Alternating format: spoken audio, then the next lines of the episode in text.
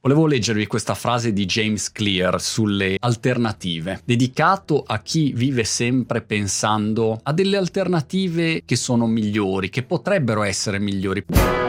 Perché da un lato è bello provare a migliorare il nostro lavoro, upgrade our life, migliorare la nostra vita. È positivo questo, una buona ambizione, però se poi lo fai, se invece vivi una vita come ho tanti amici o come magari sono stato io per tanto tempo, sempre concentrati a pensare a come sarebbe vivere un'altra relazione, un altro lavoro, ma poi non lo fanno, si lamentano, si concentrano sul bello e meraviglioso della l'alternativa un po' migliore, un pelo migliore e nel frattempo però gli passa davanti l'esistenza o il lavoro senza che ottengano risultati o siano soddisfatti. Allora ho trovato questa frase di James Clear e mi sembrava carina, ve la leggo, è un po' lunga ma ve la leggo. In inglese faccio traduzione simultanea e dice molte buone opportunità sono rovinate dal sogno di opportunità che sono un pelino migliori. Potresti avere ad esempio una carriera migliore se decidessi di prendere un altro lavoro, di fare un altro lavoro o di muoverti in un'altra città? Si chiede il vecchio James. Sì, è possibile, ma quello che è senz'altro possibile è che la tua carriera attuale di sicuro ne risentirebbe dal fatto che non sei impegnato e non sei determinato nel portare avanti quello che stai facendo al meglio della tua abilità.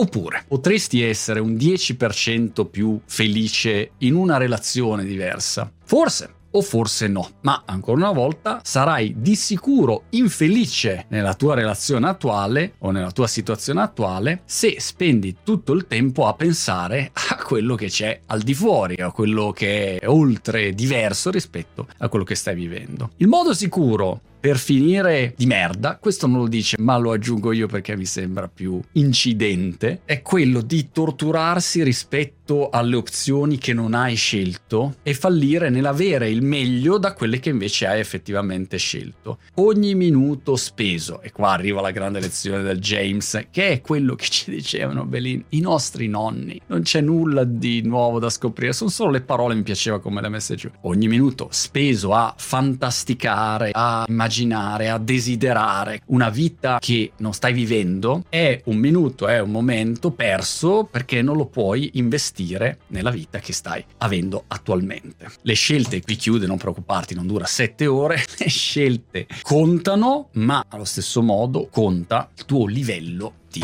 impegno, impegnarti in quello che effettivamente stai vivendo, se no, it's not good. That's it.